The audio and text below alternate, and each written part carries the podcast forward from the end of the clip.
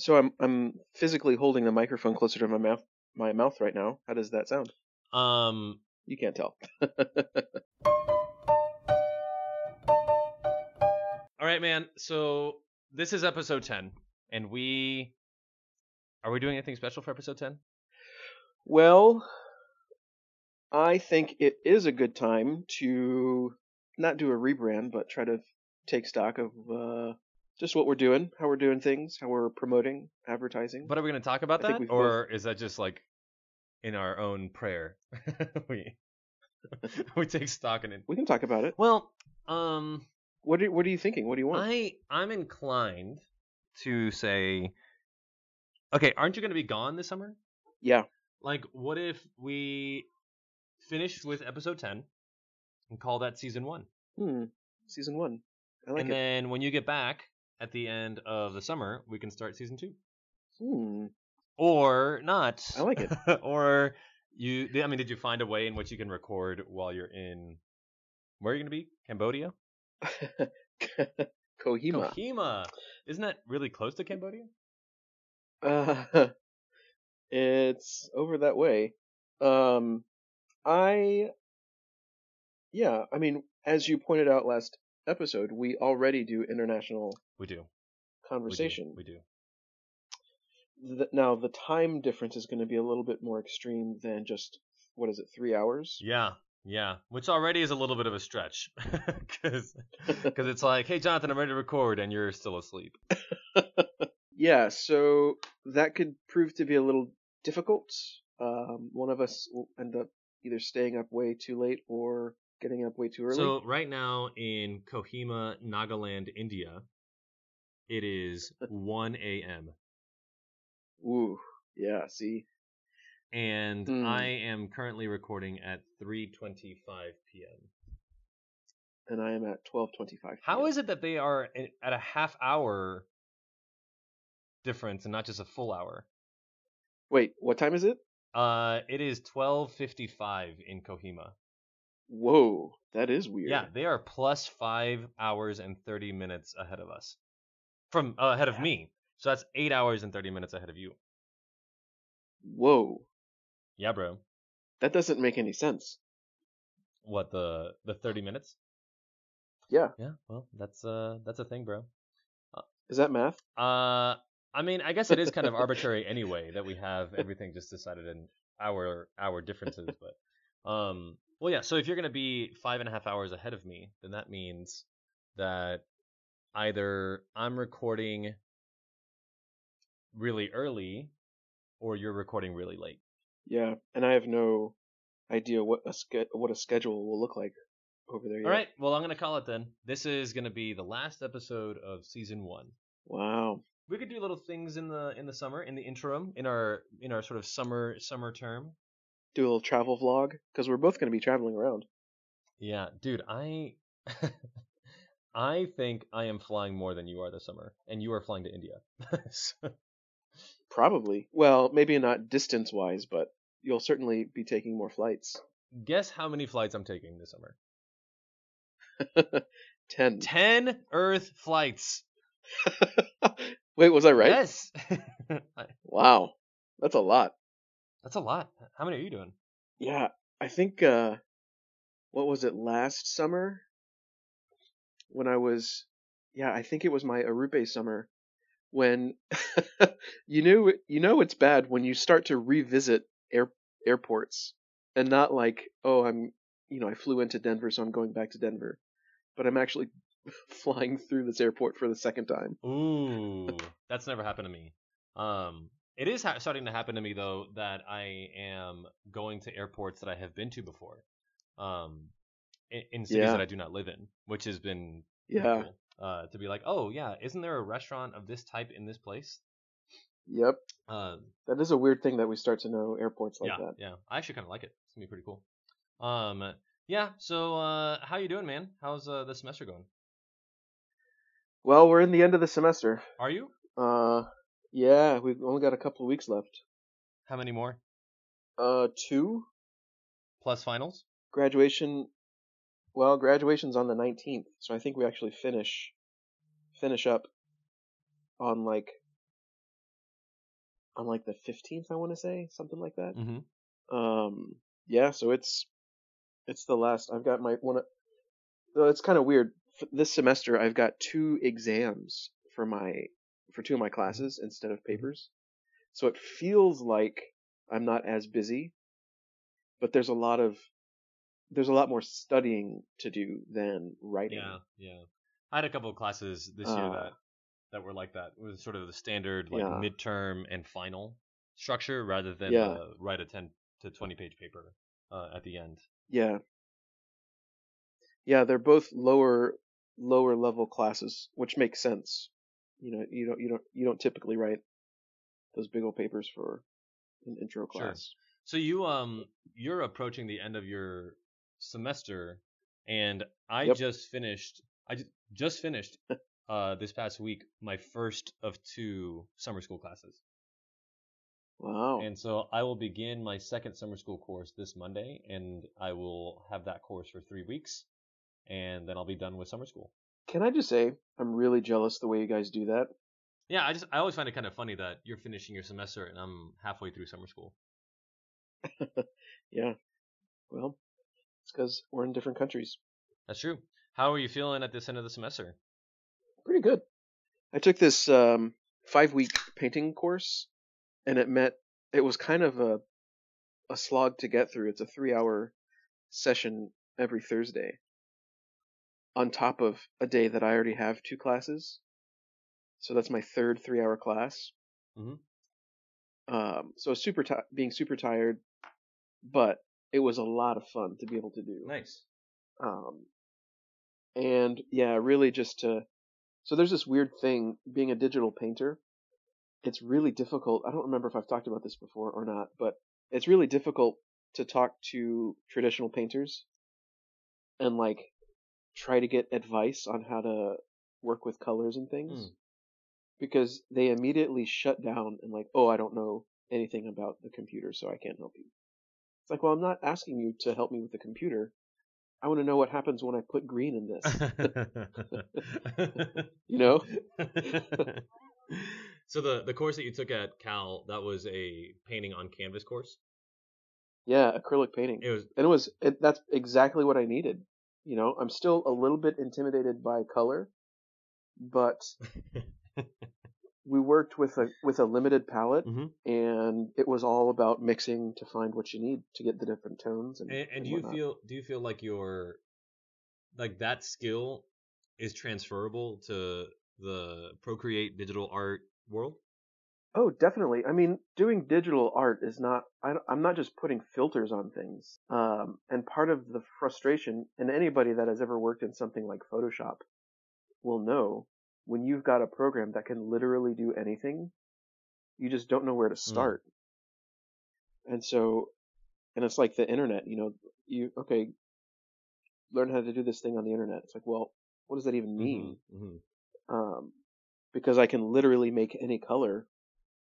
But it's more about learning the relationality between the colors, Hmm. you know, to learn what works Right, and that's a rather than just, yeah, and that's what that's what the art process is. sure, and that's a transferable skill. And that doesn't that doesn't change. Yeah, that doesn't change. That's tr- and that's true with oil. That's true with watercolor, and digital is just another medium. Hmm. So, uh, in this class, you guys are sitting at an easel with, you know, with uh some canvas and your brushes, and you were just painting stuff. Is that how that works? Yep, yep. Dang, that's awesome. That's, and you liked it. I loved it.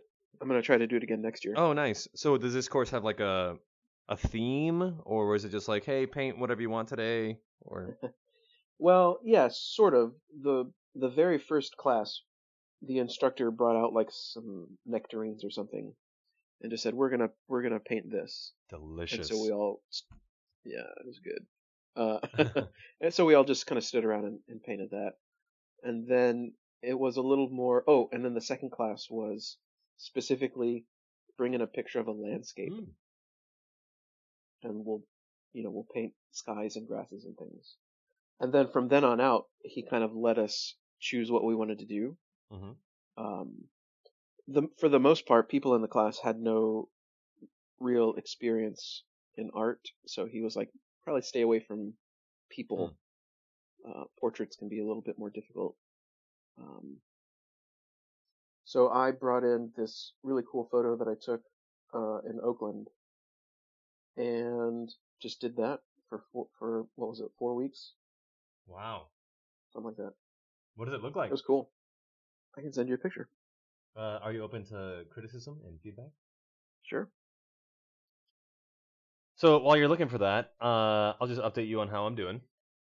Since uh, I am now in the midst of summer school, I I took I took a holiday. Did I tell you about my holiday? Uh, yeah. Did you go to like Manitoba? That Ottawa? I don't know what that is. That's in Canada somewhere. I don't know where, but it's somewhere. Um, I still don't really have much of an intuition. Montreal? Ooh, I like Montreal. Um, I did not go to Montreal. It's a little too far for the amount of time I had. The problem is, is that I um I finished the semester, and within five days I had to start summer school. So I decided to go to our infirmary, uh, just outside of Toronto, and Oh, okay. and I spent five days out there by myself, um, with uh, the community that lives out there, and that was awesome. It was just so so nice, very relaxing. But the problem is, is now I've been in the in the in the throes of summer school for um for three weeks, and I have three more weeks continuing. That I'm feeling a lot of the stress, just sort of piling on of not like not consciously stressed, where I'm like, oh my god, I got this paper due, and I'm really freaking out about it. It's more of like I just think that I have been on and in school consistently for the last 15 weeks, and it's I don't know, and it's just been intense because the summer school course was three weeks and it was an intensive, you know, and all that kind of stuff. So I Mhm. unfortunately, ugh, this is so sad. I have developed a twitch Whoa. in my eye, so my eye twitches, uh, my eyelid twitches, and I think is because of the stress. Hmm. Have you ever had one of these? Probably. Yeah. Ugh, how do you deal with it? Uh, I don't know. Did you get rid of it? Sometimes I get muscle twitches in my arm, Huh. and it's weird. So but I have had the eye thing before. it's my l- it's my left eye in the top eyelid. The it just periodically will twitch, and what I find frustrating about it is that I want to see it. I want to see it. I want to see it twitch, and so I keep every time I feel it, I run to the nearest mirror, and I'm like, "Ooh, can I see? Can I can I see the thing happen?" Because I still have another eye, so I can see it with that other eye, right? Yeah, that's why God gave you two. yeah. How else are you supposed to see these things?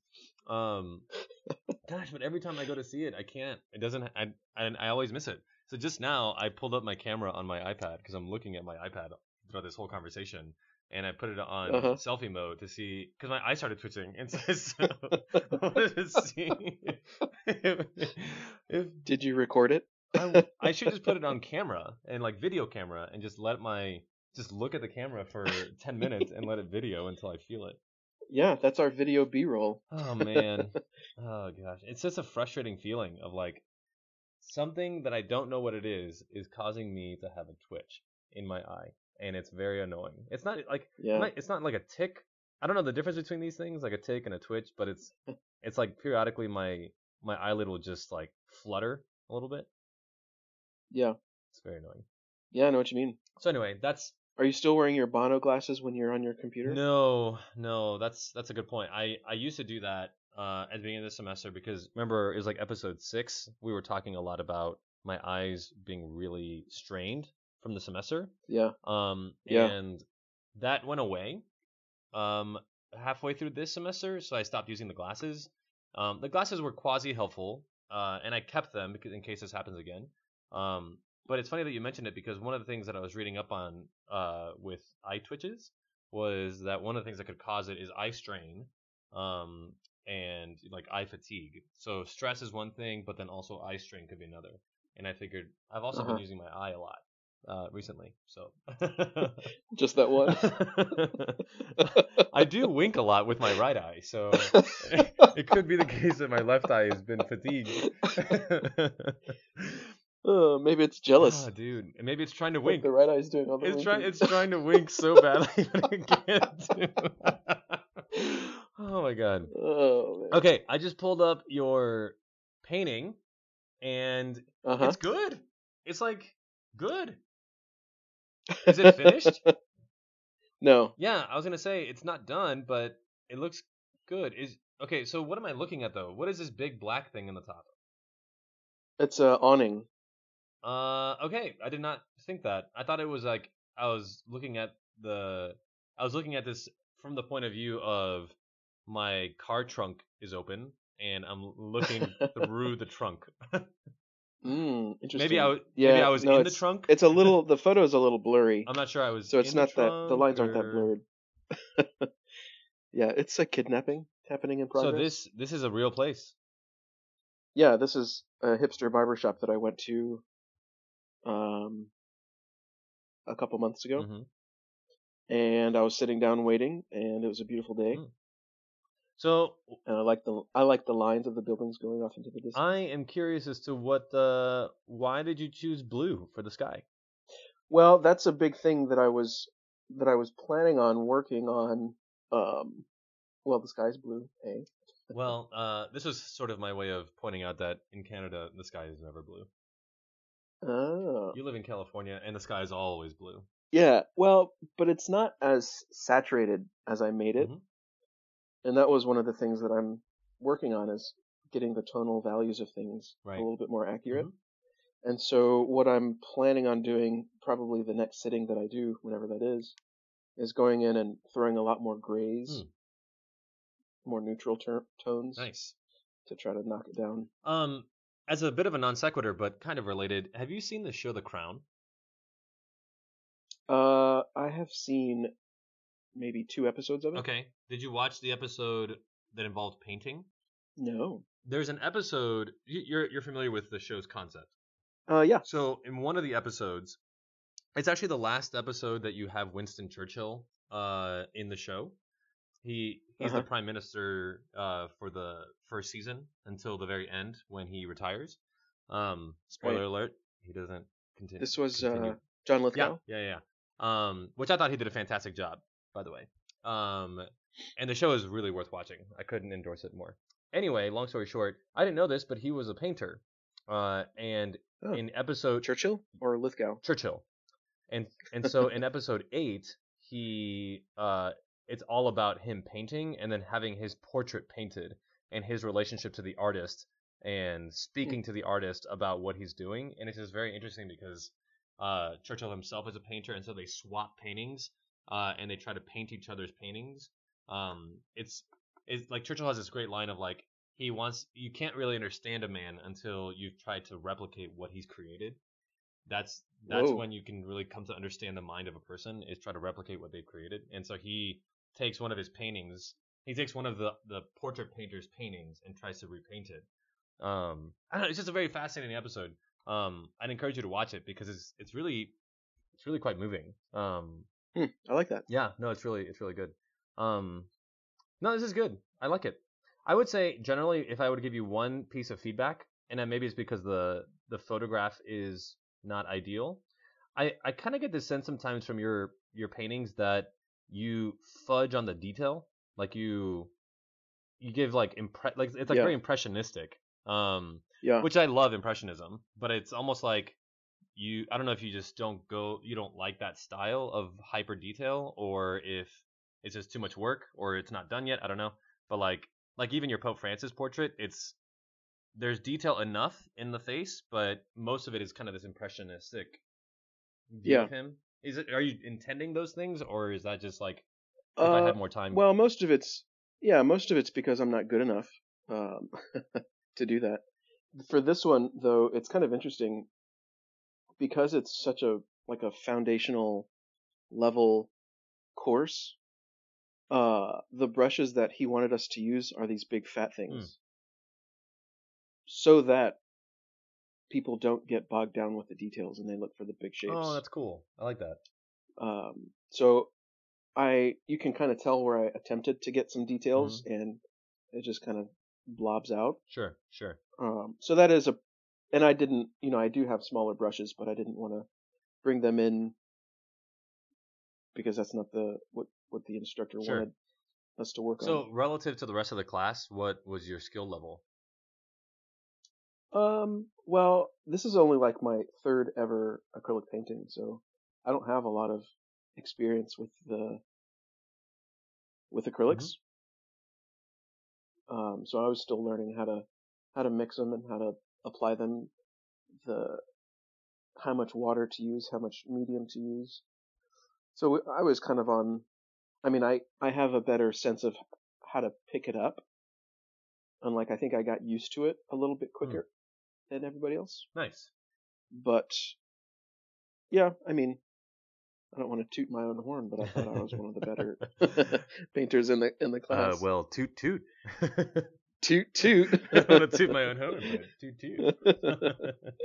no, good. That's very Uh. good. Yeah, I I appreciate you sharing this because I I'm well aware as a musician. I'm well aware of like when I create something, I usually have a major reservation of sharing it because it can be kind of a vulnerable thing to try and share what you created Yeah. with somebody else.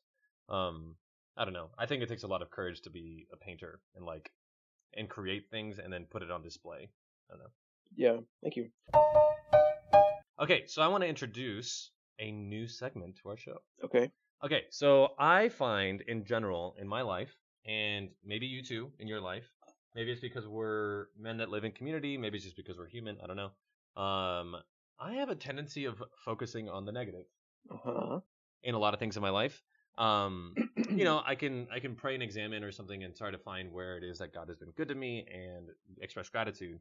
But generally speaking, I tend to find negatives in you know relationships or negatives in courses, and you know instead of talking about why a course was awesome, in the midst of it, all I can think about is why it's not as good as it should be, et cetera, et cetera. So I, I want to Yeah. introduce something that I'm going to dub the happiness corner uh, into our show. Ooh. And I just want to ask you, what are you happy about right now? It can be about anything. That's a great It can be question. about anything.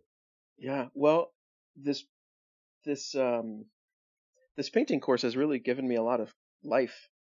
I'm doing another so I've done a few paintings for class already for a theology class and this one has really helped me helped to develop that a little bit.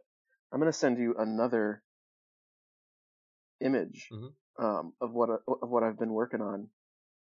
And what you're about to see is something that I'm that I've done on my iPad that I am going to this is a preliminary test of what I'm trying to do.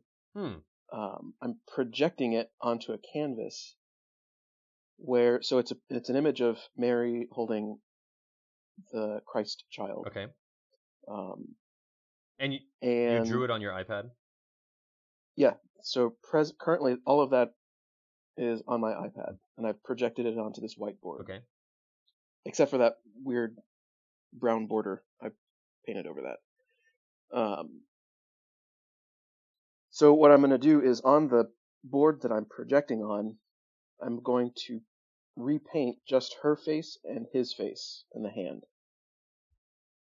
And then I'm going to put some fun textures on the outside and maybe even some glass where the robes are going so that it's one thing when you're looking at it without the projection and then I'll flip the projector on and it'll have all of this color.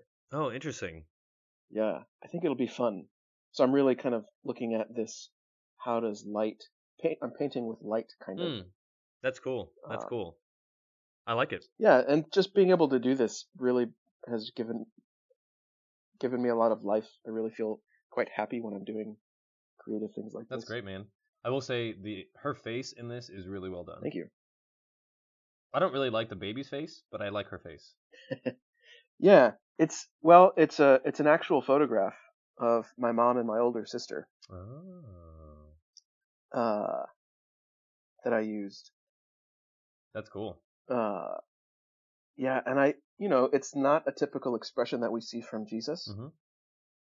Um, the, I don't know if we'll be able to insert show notes into this, but the,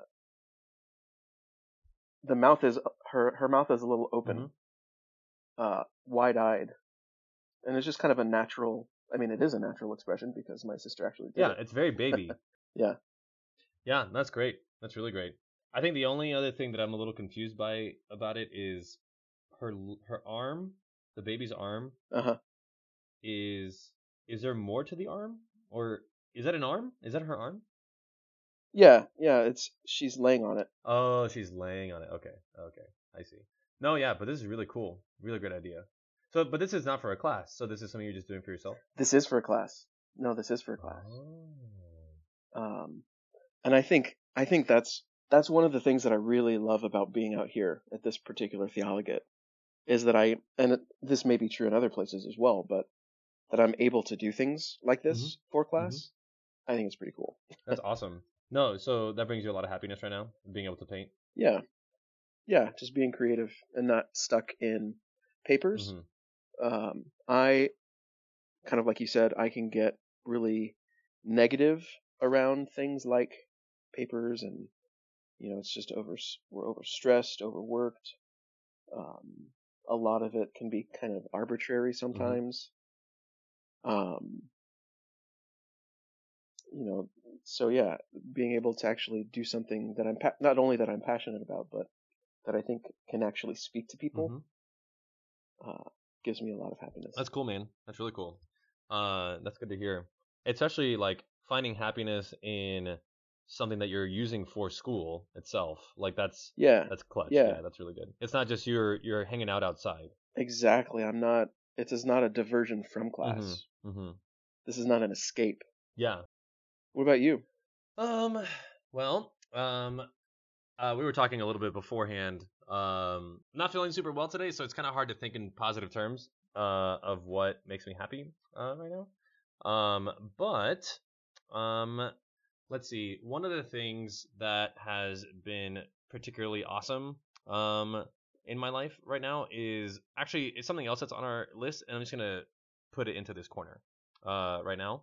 Is to talk about a conversation I had with uh, my provincial in February hmm and I've had this on our list for a couple months since then. Um, and it brought me a lot of clarity, and with a lot of clarity, it gave me a lot of joy, um, and a lot of freedom. And so it makes me feel happy uh, remembering this conversation, and it has stayed with me uh, since then.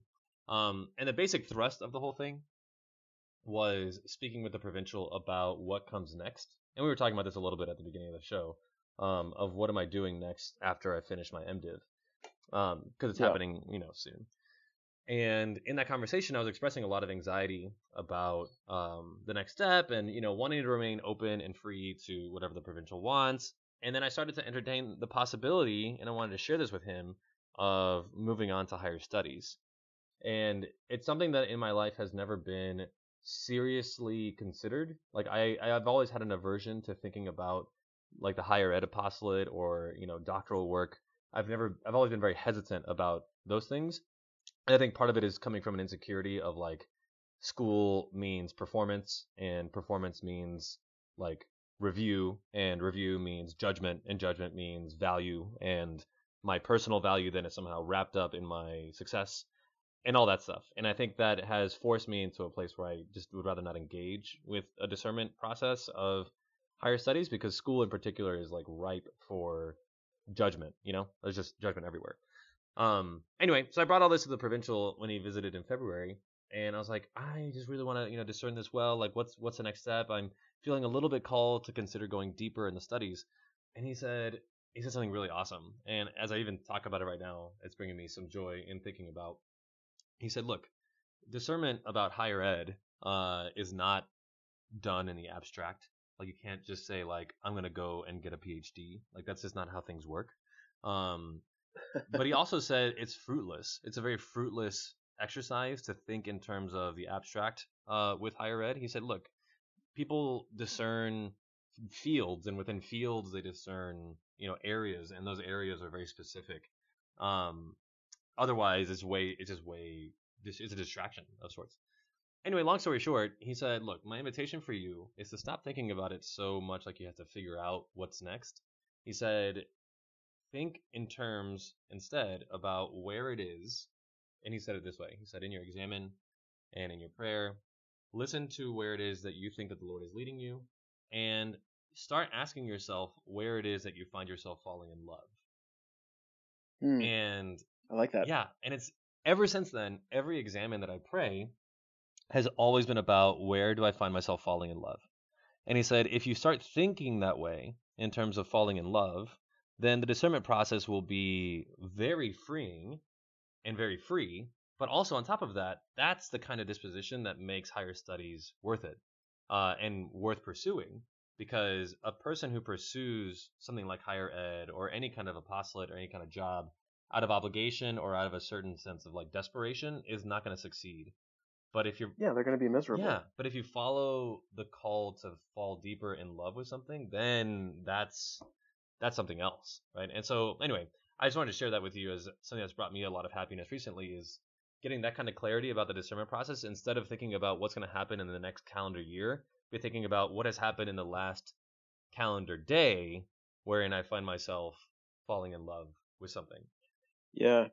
How do you do that though? Like, it seems like one of those things. Like, oh yeah, I'll just, I'll just find where God loves me, and where I love God. Yeah, it's uh it's not as trite as that. Um it's this feeling of like so when I like if I pray and examine, like that's kind of become my that's kind of become my mantra in the examen is to sort of ask the question. Uh huh. And it's not it's not to ask in the general platitudinal sense of where you know, how has God shown me love? It's to literally ask a personal question of where do I find myself falling in love?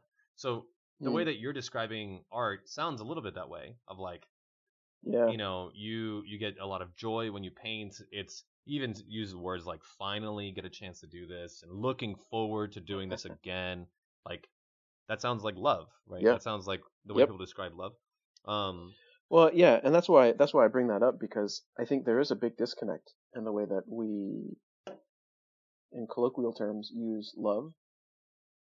Is not always the way that it's it's meant to be Hmm. used. Like it's more of this feeling. Like you're not looking for a place where you're going to feel happy 100% of the time. no yeah that's right It's going to be hard, and it's going, like with painting, I kind of suck at a lot of aspects of it. Mhm. and it's gonna, you know, you go through an awkward phase where everything looks like crap, and then you, but you've got to stick through it, Mhm. um, and push through the push through the pain. Right. So for me in particular, like this semester was awesome because I had a couple of classes that were phenomenal for me and I just found myself falling in love with certain areas of theology to where I found myself wanting to like and maybe this fits into another thing that I wrote on here. I'm starting to remember.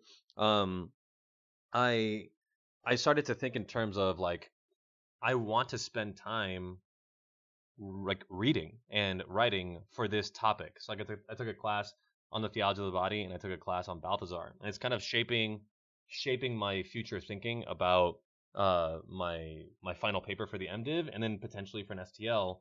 But it was interesting because like being able to even confidently say that I'm interested in an STL now is grounded in this like real experience of man, I just really fell in love with these courses that we were doing because the material itself was affecting my prayer and affecting the way that I see myself and affecting the way that I see my relationship with God.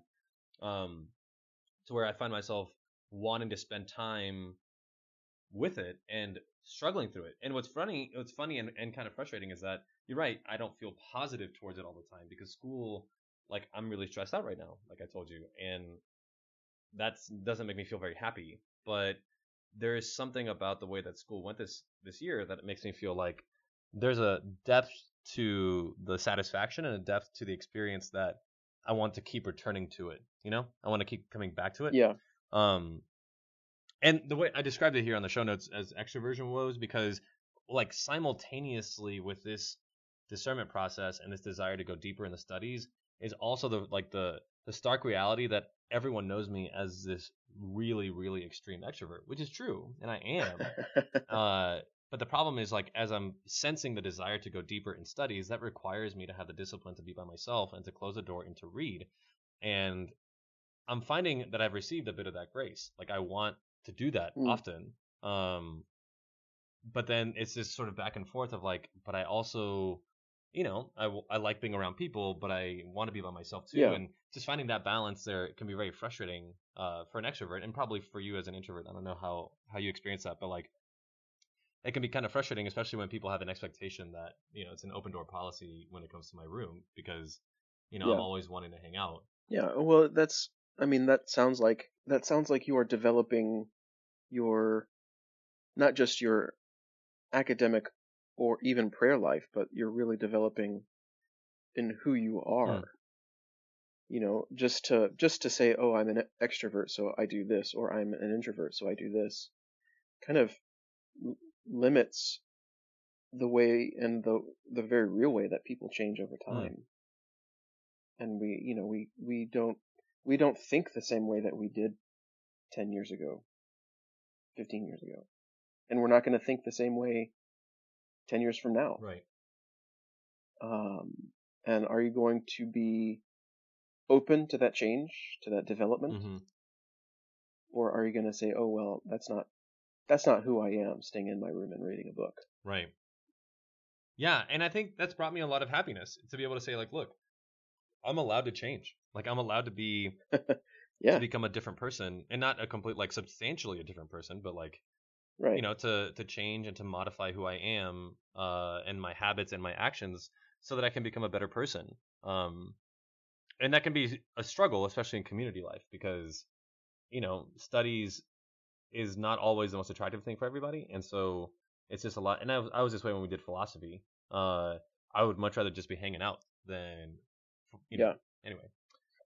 Well, how do you experience uh, some of these things as an introvert? Well, uh, it's actually one of these things that I put on the on the list as well.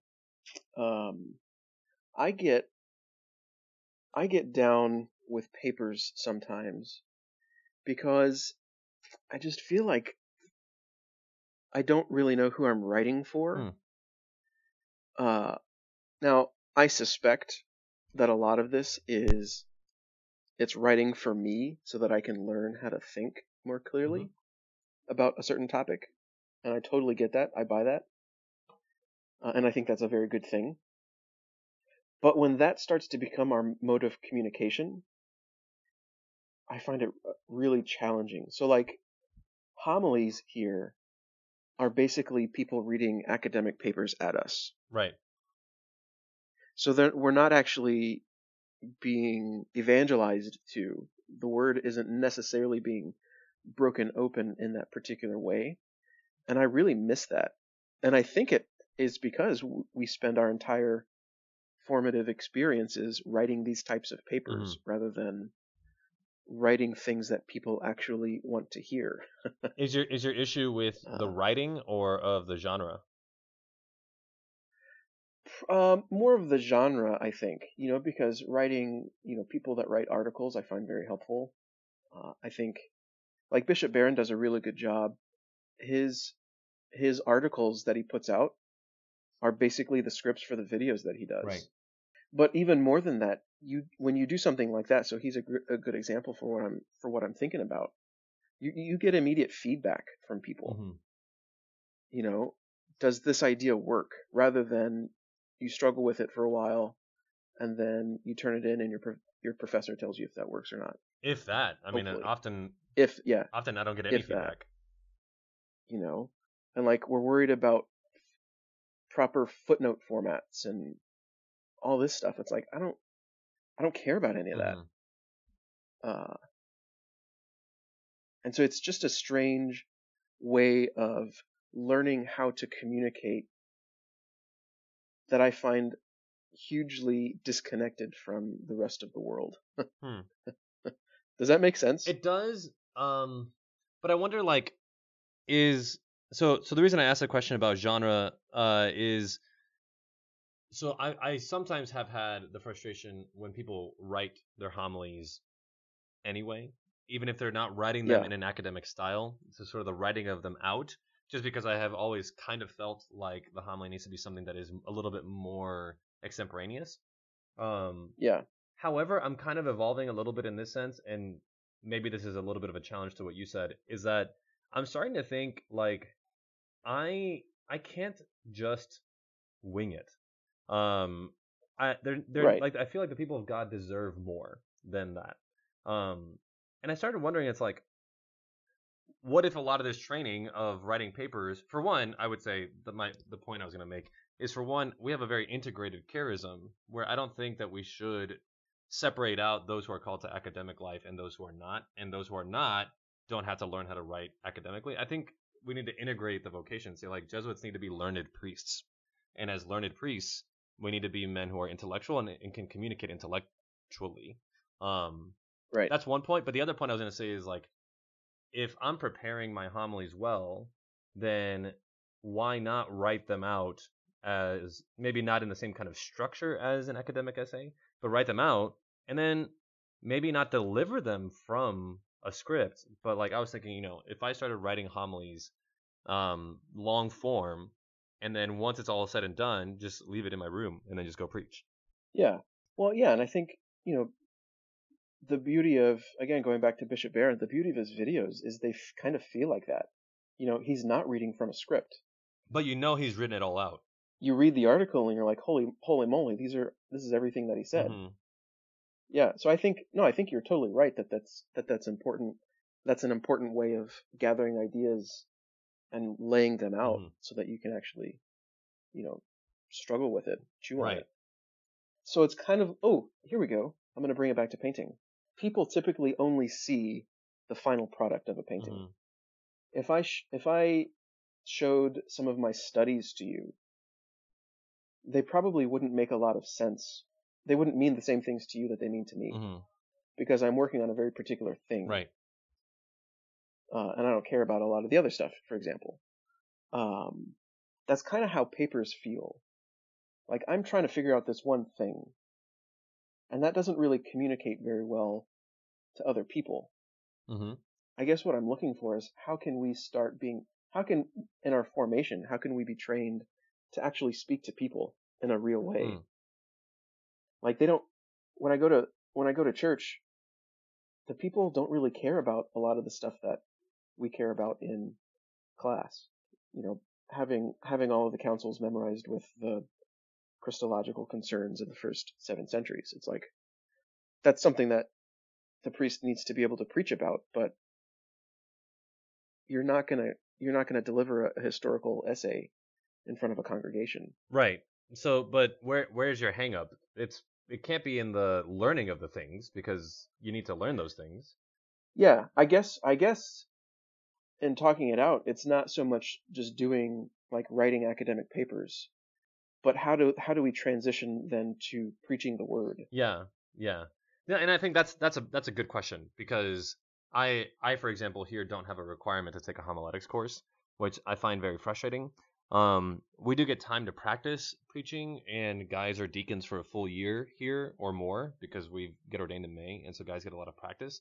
Um, Yeah, but there is something to be said about maybe that's that's the missing piece is that the I think that there's a value for us to do academic writing um, because people look to us not only as priests but also as Jesuits to be learned men uh, and to be able to comment intelligently on things and not just being men who are trained practically in theology or practically in philosophy.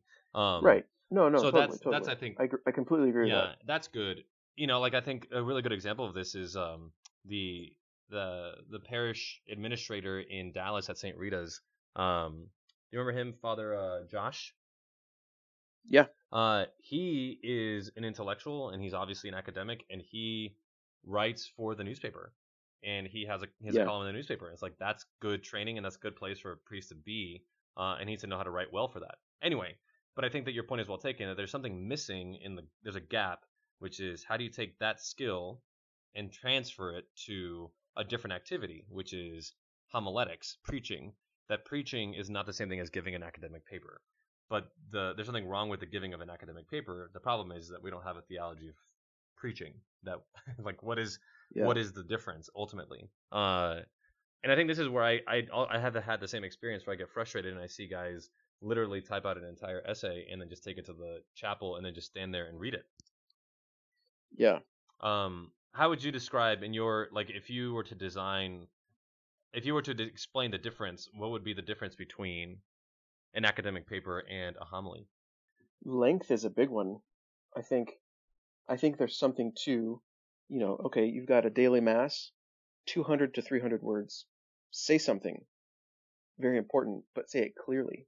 Uh, so a lot of these very good, you know, talks that go on for eight or ten minutes. Mm-hmm. It's like that's not; those are two very different things. Mm-hmm. And even, so, even for a Sunday, you know, okay, it's gonna it's gonna be a little bit longer, maybe ten to fifteen minutes at the max, I would say. Um, but I think I think there's a yeah, I guess that's the struggle too. It's like you want to say things very clearly, Mhm. but not dumbly.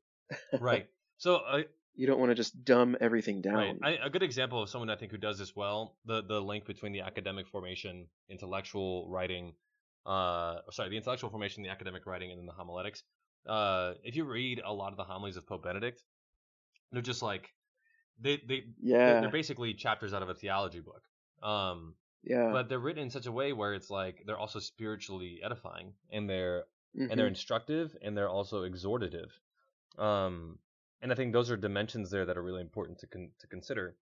So, for me, I, the way I would answer the and his they're not very long either. no, and the way that I would answer the question too is that you know the both the academic writing and the homily both are um, they're both concerned with the deposit of faith. Yes, they're both also should be some somehow related to the charism of the Spirit.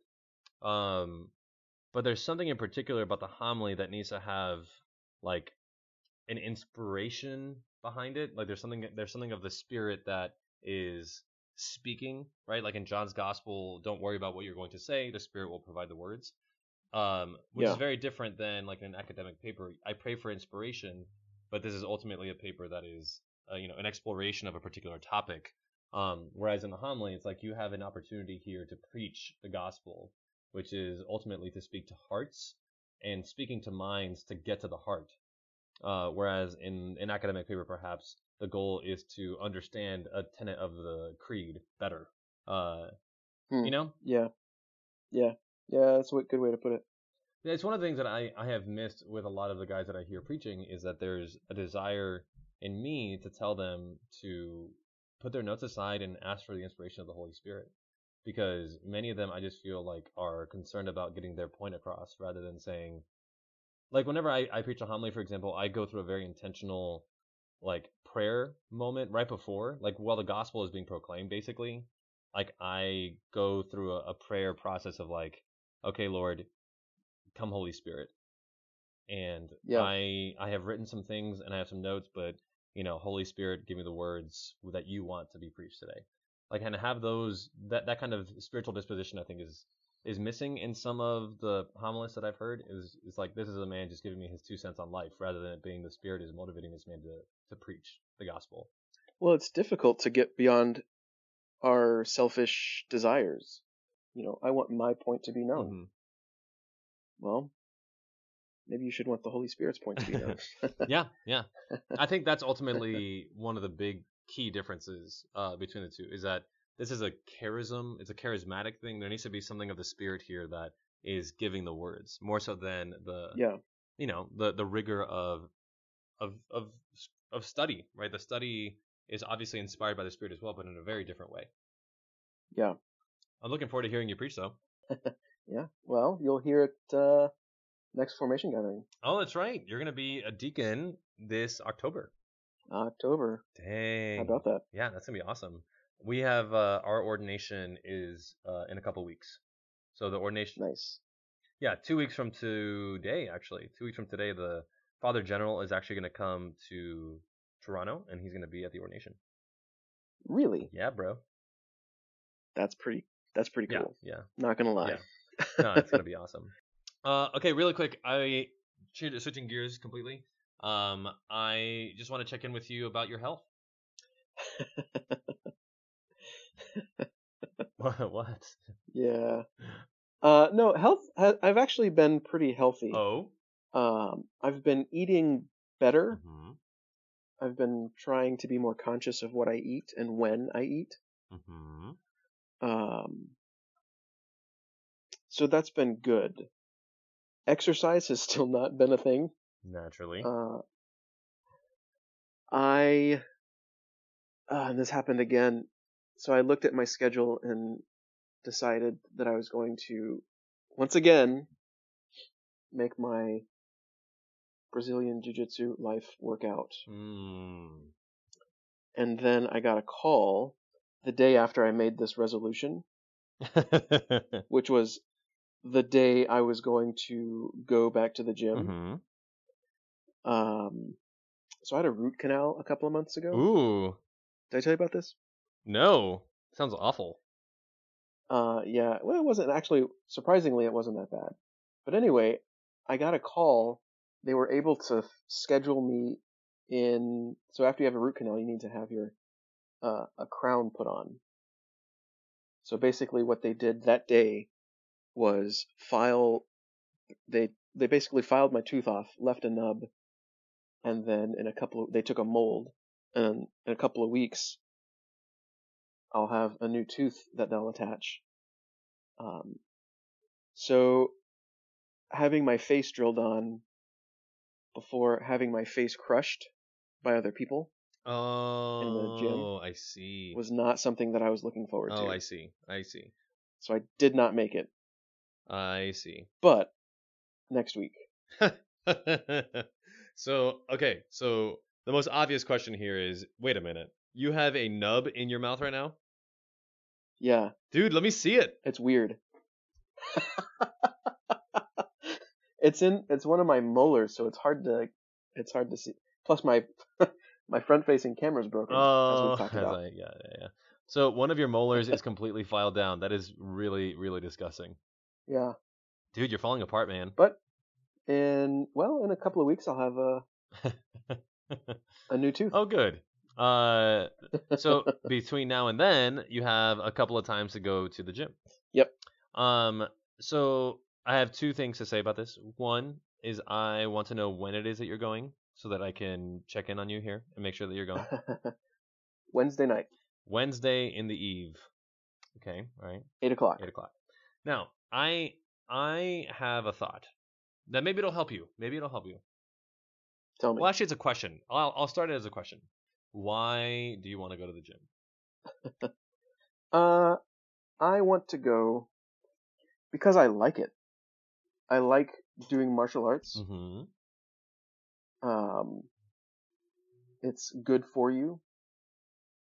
But I think for me at least, it's more, I've always been a person that has done martial arts. Mm-hmm. And so that's just something that I like. Okay, good. So really even the exercise part is secondary for me. Oh, okay. So it's more the craft. But it's a, yeah, it's a big thing because especially with Brazilian Jiu Jitsu, it's very physical. Mm-hmm. I think the appropriate word is anaerobic Okay. because there's a lot of like weird muscle things that go on. Mhm. It's one of the hardest, physically hardest things I've ever done. Wow. So not being athletically inclined is one of the mental blocks for me. Right. Right. But your desire to go is not about the fitness per se. It's about getting back into something that Right. you like. Yes, That's cool. primarily. And then secondarily would be what fitness. Yeah, fit, fitness. That's a good, a happy, a happy consequence. Hmm. Okay. Um. Well, the reason I ask, you kind of went in a different direction, so it's not really going to apply as well as I thought. Um. I I kind of came to a realization recently. I was having a conversation with one of the guys in the house about this. Um. Because as you know, I have really also I've also really struggled with my relationship to exercise. Um. Another conversation that I had with the provincial was one where he basically told me under obedience to go to the gym. Um. and I still struggle with it a lot because I never really I never really succeed when I don't exactly know why I do things. Um and so if you told me to do something like go to the gym, my first question is always why? Like what is the what is the reason for this activity? Um Yeah. and I think so there was um there was a uh I can't remember where I, I got this from. Uh it might have been one of these sort of self-help books or self-help channels uh that I was watching on I suck at helping myself. yeah, I think maybe it was on YouTube, like some self help thing that I was looking at. Um, so it was talking about like the why of what you do needs to be sufficiently large, uh, relative to the difficulty of the activity that you're trying to engage. Again, what does that mean? What Hmm. that means is is for pe- yeah, I know where I got this from. This is one of these guys who does a lot of like the the paleo type diet stuff, and he was trying to write a book, and he was talking about how if your why isn't big enough, it's gonna be very difficult for you to get anything off the ground.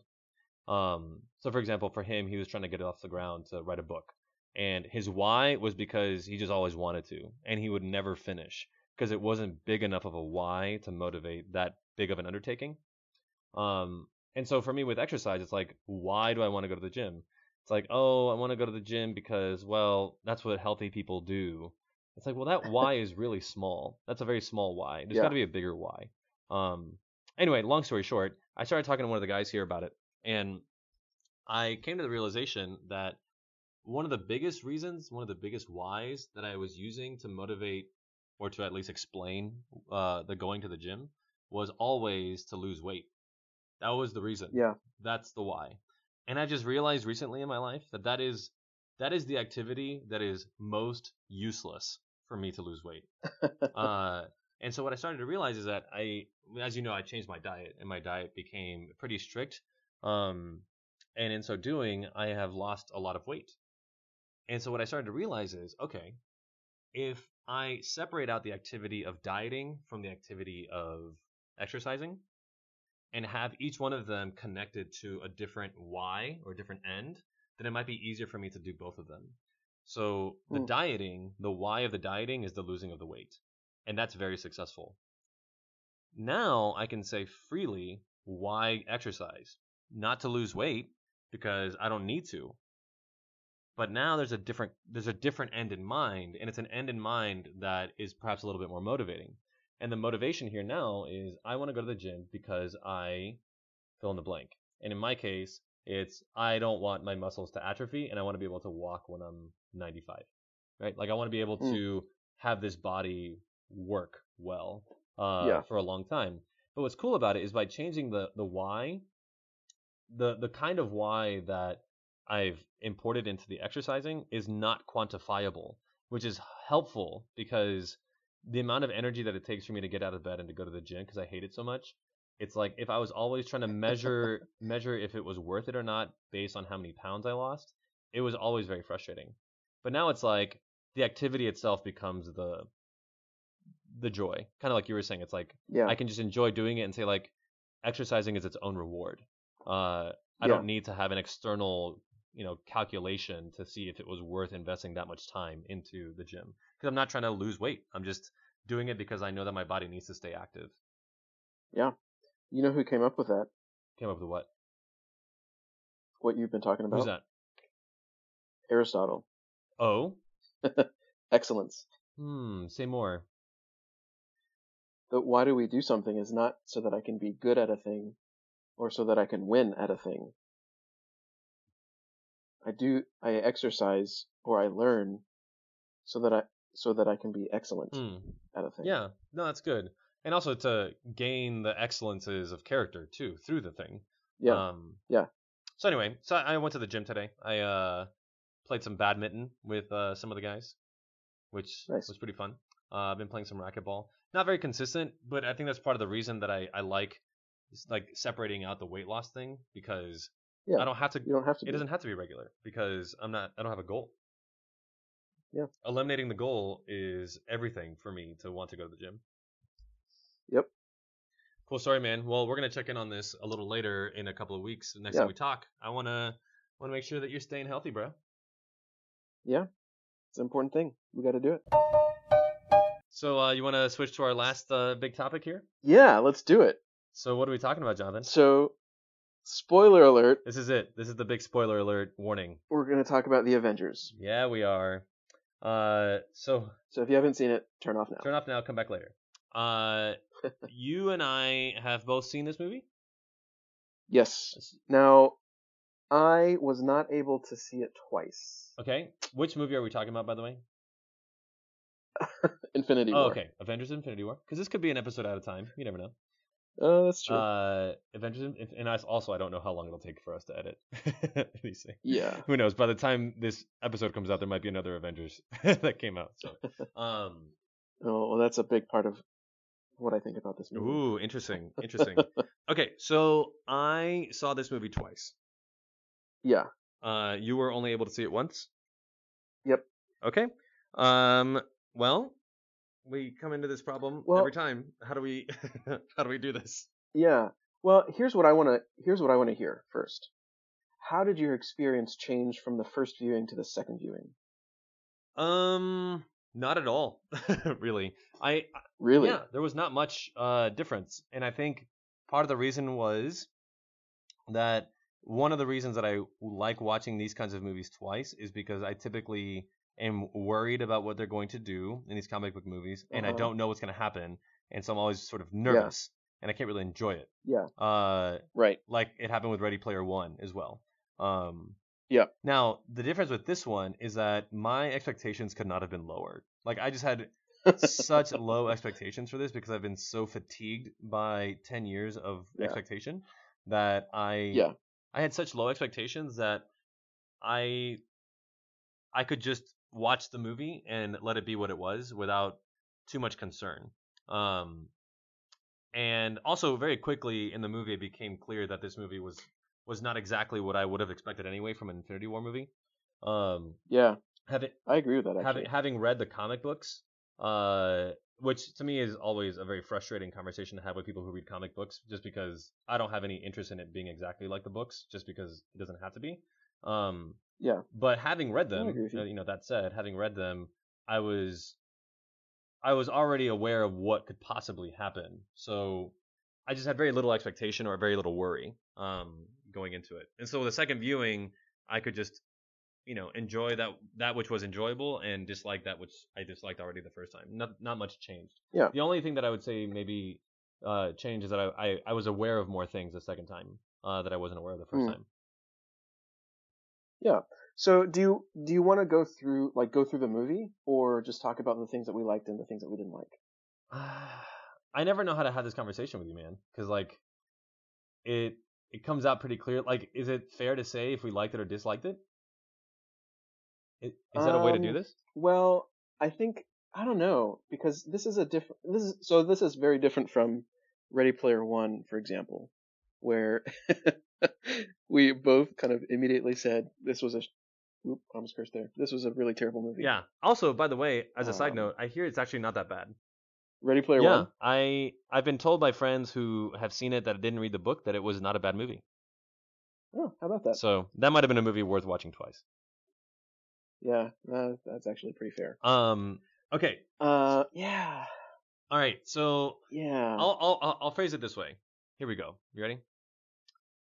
I I struggled at the end of the first viewing. I struggled to name what it was that I felt uh, Uh-huh. about the movie. So my immediate reaction was neither like that was amazing, nor was it that was terrible. So I I didn't have either of those reactions. I was feeling something when I saw it the first time that I didn't know how to describe. And yeah. the next morning, I was before I saw it a second time, I was able to name what I felt. Hmm. And I think this is going to be a helpful Are you willing to I am. I think this will be a helpful way to get into this conversation. I was Okay. feeling unsettled. Hmm. I found this movie very unsettling, and and maybe, maybe it's changed a little bit since I saw it the second time. But the first time I saw it, I feel I felt very unsettled by it because the w- the way Hmm. that the movie ended was so surprising and so unexpectedly. Yeah, Uh, they really. Props to them. They really tried something different from their typical formula. Yeah, and that was that was very surprising. And on a complete like creative level, I was like glad they did that. Um, but I was unsettled just because of the nature of the ending. Um, and this is something that came up the second time that I saw it. I fo- really tried to focus in on the body language of all of the people who were in Wakanda left after the snap. Um, Yeah. every one of them was looking downcast and looking away from each other as Mm. they absorb the reality of what has just happened. And I Mm. noticed that very clearly the second time that this movie ends with something really like really difficult that has happened and painful and awful. Um, and they really let you sit with it uh, at the end, which I was Yeah, I was very grateful. That's not typically what they do. it's not typically what they do. Now there were moments. Th- and even in this movie, exactly, they were Yeah, yeah. Go ahead. Go ahead. there were moments where Where what? There was like emotional things happening. And just like with Ragnarok, there were people laughing at the destruction of Asgard. Right. Right. Right. Right. That that type of a of a of a scene. Yeah, that type of humor was happening, and I noticed it this time, but I kind of forgot about it because the way that the movie ended was not that. Uh, yeah, and yeah. No, that's a good and point. in that and in that sense, Jonathan, I think this movie it it tried something, and it also was shocking. Like the ending was shocking that it left me very unsettled. Um, yeah, part of it because like I didn't even know how to answer the question as to whether or not the villain was victorious. You know, like I I had a hard time even understanding hmm like how to judge the actions of Thanos in this. Uh, and I and I brought the question into my second viewing, where where I started to realize when I saw it the second time, it almost was like he he didn't.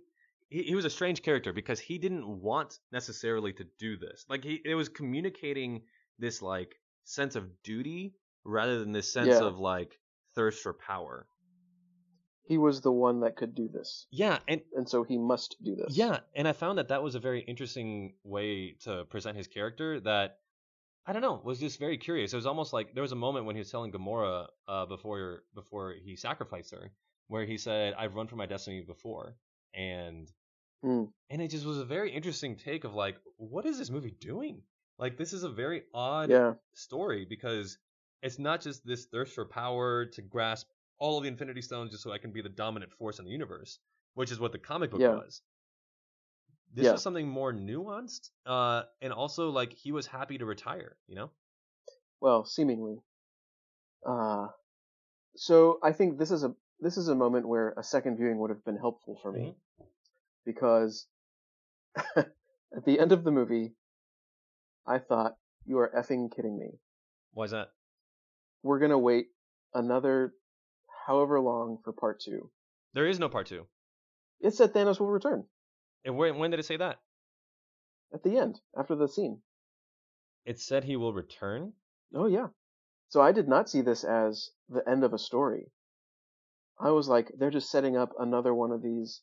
Let's prolong this for as long as possible. Wait a minute. Wait a minute. Wait a minute. Uh, when did you see that? I didn't see that either time.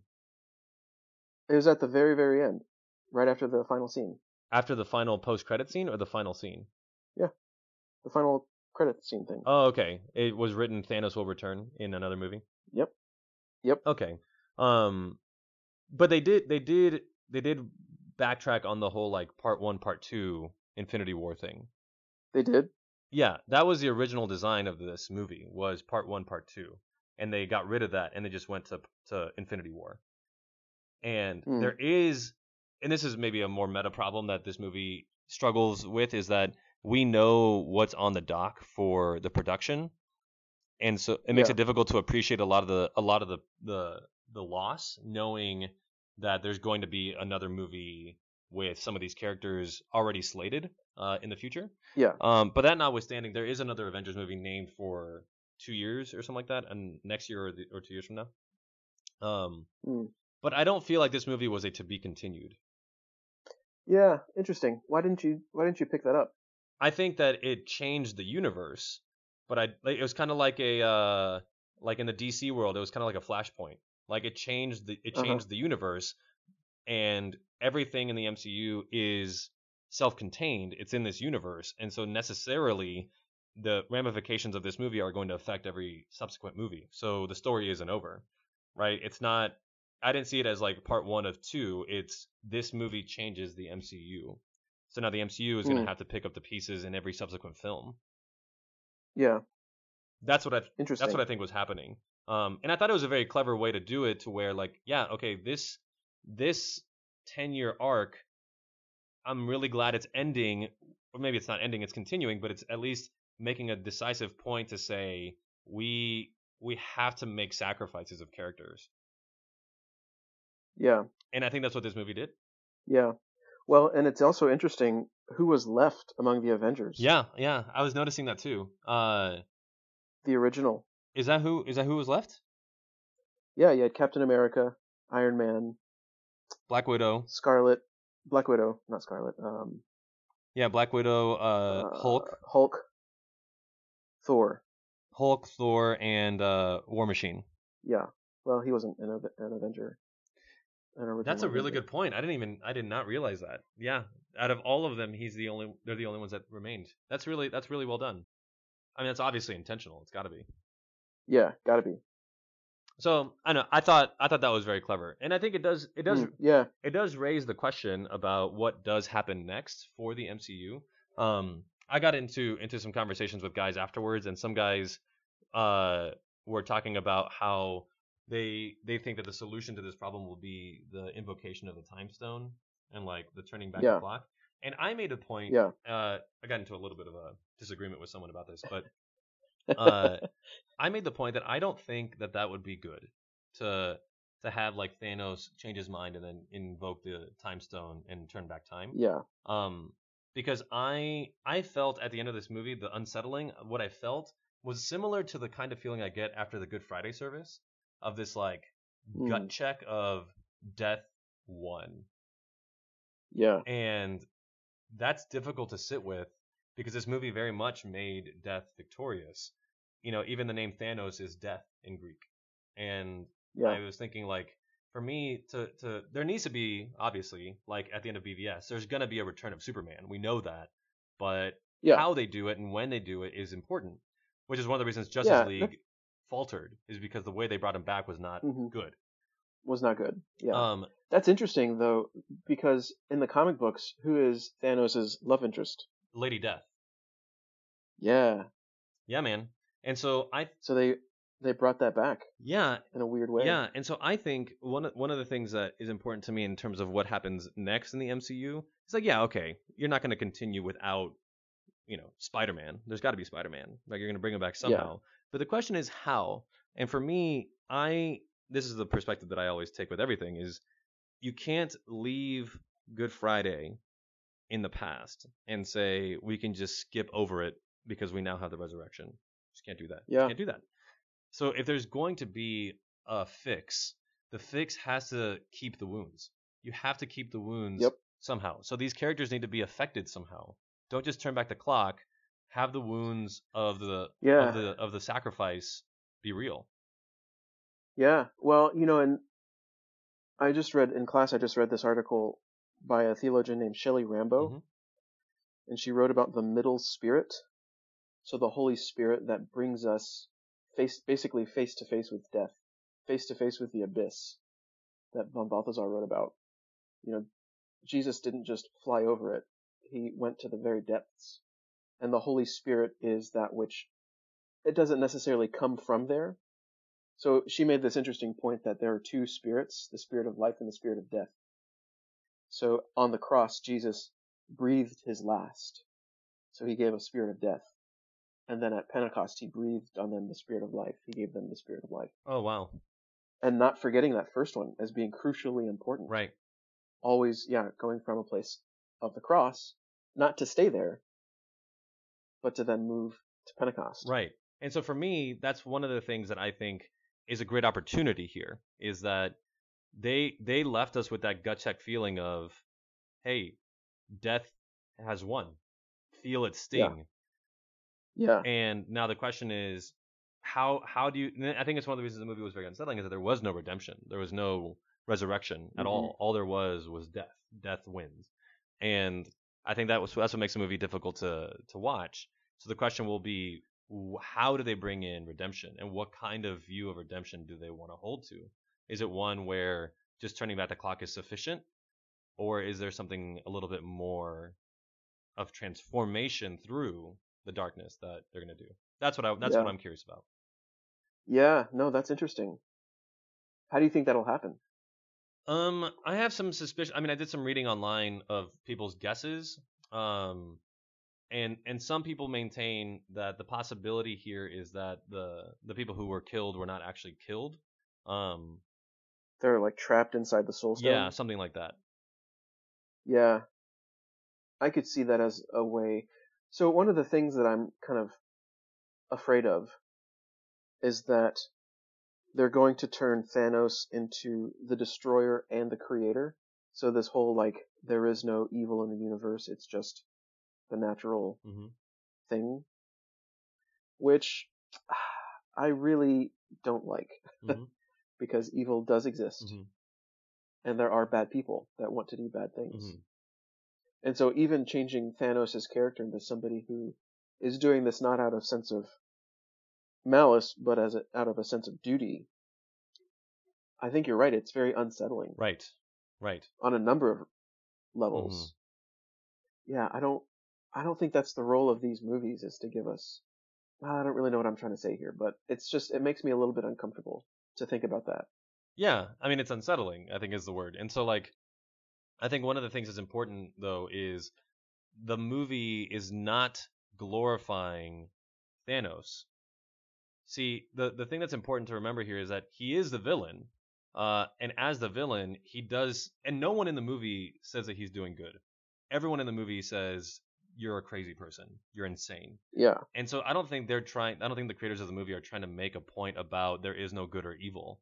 I think what they're trying. I think what they're but- trying to say is there is evil, and look what happens when evil is all powerful and is victorious. yeah, Is we are all left downcast and alone because we've given unlimited power to to destruction. You know, and it's like this is. I think the movie was kind of making a point about like on a sort of more meta level this is the this is the necessary consequence if you espouse a view of power that unlimited power and the unlimited exercise of the will is sufficient for like happiness if that's the case then all you're going to get is destruction yeah. I completely agree with you. But how do we then? How do we un- how do we understand that sacrifice of Gamora? the fact that he was sad that he did it Yeah, yeah i mean because it, they sort of made the made it made gave you the impression that he really did love her yeah.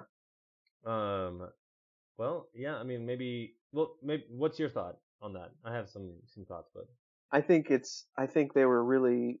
I think that was just. I think Gamora's initial reaction was accurate.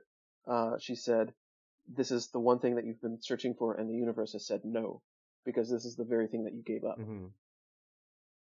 Like that hit me. That's what evil is. You're giving up on love, right, and then to say, "Oh no, he actually does have this great love because of her." It's like, well, hold on. What do you what do you actually think love is then? mm. So I was I didn't like that scene for that very reason.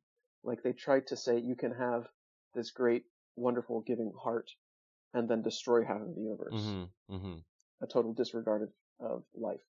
right. Or Those things don't go together for me. well, but here's the problem though: is that they should because you, as a Christian, you do know that there's no place even in hell where God's love is not present. Yeah, In other words, that there's no such thing as pure evil. yeah. So But see, So and that's a- that's that whole so to have a, a character like Thanos have a humanity to him and have a certain sense of relationality with another person. Now he's still heinous and he does awful things even to those whom he claims to love. yeah. He threw her off of the freaking cliff. Right. But I, I guess my only point here is that there's that don't err too far on the side of evil needs to be total No, evil for sure. it to be No, bad, totally, totally, right because totally. part of the part of the reason that things are so evil that characters become so evil is because you see how good they could be Yeah.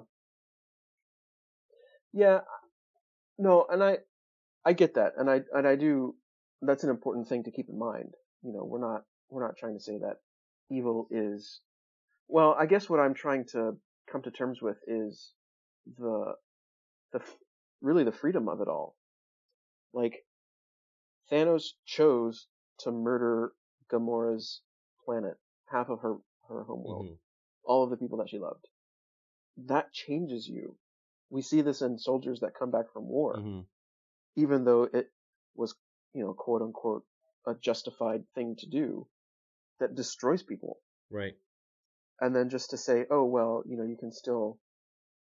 Now, I do believe in conversion, definitely. but he wasn't. Con- that wasn't a conversion experience for him. When at the end? At no, at the big, at the when he threw her off the cliff, Mm. like when he claimed to love, that wasn't a conversion experience for him. Right. Yeah, I think that what you're putting your finger on, what's unsettling about that scene is that it's contradictory. That there's this like, if if she is that which you truly love, then you can't sacrifice it. Yeah. Is that right? I mean, like to to murder her. Well, yeah, and I think that's why uh, Doctor Strange giving up the stone. I think that's exactly this the opposite. How so? That's that was the foil to that act because he could have said, "Yeah, kill, kill what's his face, and you know I'll protect my stone." Mm, yeah, yeah, yeah. They said, "No, you're not gonna, you're not gonna take him right now Right. in that way." Right, right. Yeah, I think I mean as plot wise, I think what was happening there is that he knows that somehow Iron Man is necessary for the destruction of Thanos. Yes. And so he needs and because he's seen all of the possibilities, you know. Yeah. Hmm. No, I appreciate you you flagging that. There is there's sort of an in, inherent contradiction if if murdering the one that you claim to love is a display of love, that makes no sense. Like there's no way in which you can say like if you really loved her, you wouldn't murder her. Yeah. Like but Unless you're so detached from, and even then, if you're so detached from from that emotion that to the sense that you say this is, you know, even though I feel this, this is my duty to do. mhm, Then again, you're detaching yourself from that emotion, mhm. which all of those murders have already done. Right, right. I mean, maybe this is just a, an indication of how far gone he is, right? Like he's he there is a glimmer of love there, but he is Yeah. but he is so motivated by duty that he Yeah. is even willing like there was that shining light coming through of a tear in a tear represented in that tear, but he snuffed it out. Yeah. You know, and said, "No, I have a purpose, and that purpose doesn't include you." Yeah. I don't know. I think I, I, the more I think about it, though, it's like, isn't that a better way of looking at it? Is that we got a glimpse into him being someone who can actually love, but he Mhm. inte- intentionally chooses to snuff any prospect of that out. Yeah. Well, yeah, and that's the that's the that's the sin moment. Right, right. There was an opportunity Definitely. there for conversion, and he chose to turn back. Yeah. Hmm. Interesting. Yeah. Um. I so okay maybe on a different note here. This is maybe one critical thing that I have uh for the movie. Um, it might be pretty evident by now. I think I think I could say that I really like the movie. Um, that might be fair to say. Uh, be- because I think that it was nuanced and complicated, and it wasn't just entertainment. And I think that we're raising serious questions and also being very clever and creative in the production. Um, is that where you are, or did you have more of a hang up on it? Uh, so as a movie, I think I certainly enjoyed it way more than I thought that I would. Mhm. I was really turned off by that sense of, like I mentioned before, of that sense of, oh, we're just going to stretch this out again, Right. and kind of that fatigue start started to set in a little Right. bit. Um, but no, I think I think I, you know, there were some major hangups that I had character wise, but Yeah. I think it was fun. Yeah. The one the one character hangup that I had was and I was reading some articles about this online uh, after the fact is they they departed from all of the progress made in Ragnarok for Thor's character. Uh, which Hmm. was really odd. And I, it was striking to me watching the movie. It's like, wait a minute, wasn't the whole point of Ragnarok that you don't need your hammer to to be Thor? You're not the god of hammers Yeah. or whatever. But then all of a sudden you can do nothing without getting another hammer. Yeah. Like, what is this about? yeah. You know, and I thought that that was a little bit of a departure from his character. Yep. Agreed. Uh, that was one little hangup. Um, yeah, I really love the way that they did. Uh, they did Spider-Man though. I thought Spider-Man was really well done. Yeah. Yeah. The uh, iron suit from Civil War, Which suit? I thought was the Stark suit. oh, for Spider-Man. The the yeah, the golden red Oh, that was awesome. with the with the with the legs, which is what they were highlighting in the movie. That was awesome. I thought that was really cool. um yeah, I agree. Spider-Man was a really good character and you know, he was funny, but he was also I thought he was really true to his character, you know. like, "Ooh, have you seen this old movie Alien?" Right. And then they just blasted a hole in the Yeah. One of the things I liked about his character too is that he he was very much a teenager uh in that sense, but also in another sense, which was teenagers are, you know, they joke around and they play kind of cocky and as if they, you know, are invincible, but staring down fate, uh sorry, staring down death, he broke down and like Hmm. cried in the arms of his father figure. Like Yeah. to me that was a very moving having been a teacher it's like a very moving moment to see it's like that's actually what kids do like that is exactly what would happen is that they're cocky on the field whatever but when push comes to shove a lot they, they're they're courageous and they demonstrate a lot of strength but they also cry they cry Yeah. you know in moments of, of hurt um Yep. i thought that was very good very well done scene Yeah. I thought. uh How did you feel about Vision? Well, um, so there was something about Vision that I thought was interesting, which is that he he experienced some change in his perspective over the course of the movie. Um, Uh huh. he went from this very like calculated utilitarianism of, you know, just kill me, it doesn't matter, uh, to quoting Captain America back to himself. Um, Uh huh. which you know we don't trade a life for a life, which I thought was really good. Um, seeing that in Vision, uh, that kind of change. Um, overall, I thought his character was okay. Not really. I didn't really pay much attention to him. I thought he was kind of Yeah. uninteresting. Um, did you have something about Vision that stood out to you? I just, yeah, I think the love story aspect of that story kind of fell flat for me. Yeah, it's unbelievable. Like, I didn't really care about him Right, in that way. right. Um, I thought it added just too much nonsense. I mean, I guess their goal was to try to have this emotional connection so that she wouldn't just obliterate the stone. Right. Okay, I get that. But like, yeah, Mm-hmm. it wasn't. It didn't do it for me. Sure. For me, one of the more concerning characters in the movie was Captain America. Uh, Mm, I struggled with him a little bit. Now, I do think that there was there was one good moment in this movie for him, which was he was the one who said that we don't trade a life for a life. Like he Yeah. has virtue there, which is great. But there was something about his character in this movie that was a little bit unsettling for me, which was his whole costume was just black. And I yeah, was it was dark. it was dark and i was like what are you doing here like and i was looking closely at the pattern and it's still the same suit uh you know Mhm, it, it still yeah. has the stars and stripes but what i found frustrating about it is like why is captain america first off no one calls him that anymore uh you Yeah. know they call him cap and they call him steve which is fine but there's this something about him that he's lost a certain sense of being a colorful character. Like everything about him Yeah. is he's kind of like he's kind of just like a a black ops you know like mercenary. Well, he was Hawkeye. yeah. He's become Hawkeye yeah. with super strength. yeah he's become hawkeye with super strength that's right. You know like there's just this something about him where he's just a black ops fighter and that's all he's good for. So i thought that was a little disappointing just because he's so much better than that as a character. Yeah, yeah. His it's more his character is so much more than just he's really strong and can fight well. right right right right Like he's the moral compass of the group. right and there was that one moment that you saw that but other than that it was missing Yeah. Yeah. I really didn't like the way Scarlet Witch was portrayed oh yeah as just the one person who is stronger than all of the Infinity Stones and all of the goons that they put in front of her. what do you mean Well, like, what oh, what was the moment? This is the problem with not seeing it twice. Like, she just had these really bursts of, like, incredibly godlike powerful, and then, kind of like Jean Grey in the comic in the cartoons. Like, she'd do this really cool thing and then faint.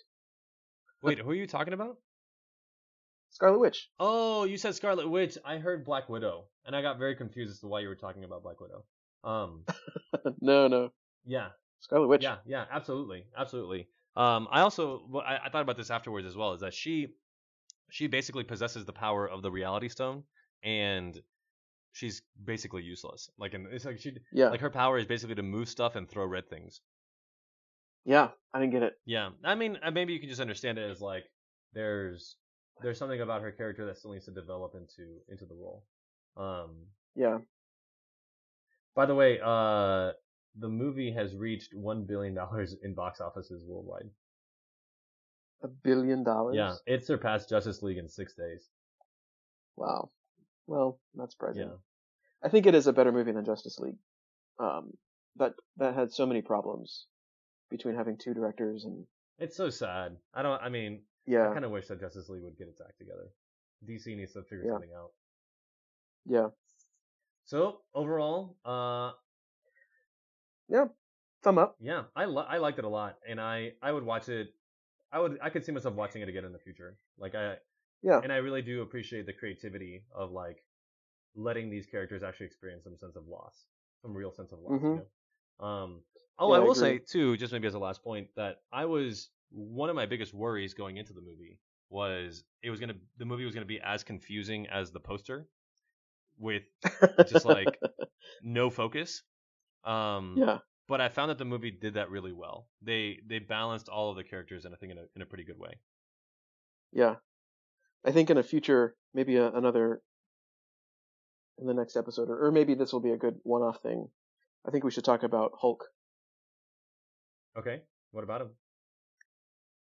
and how he got beat up and refused to come out. Yeah, wasn't that crazy? Yep. Very good. Cool, man. Well, that's good on that. Um, till next time. Till next time. All right, man. We'll talk later. Peace.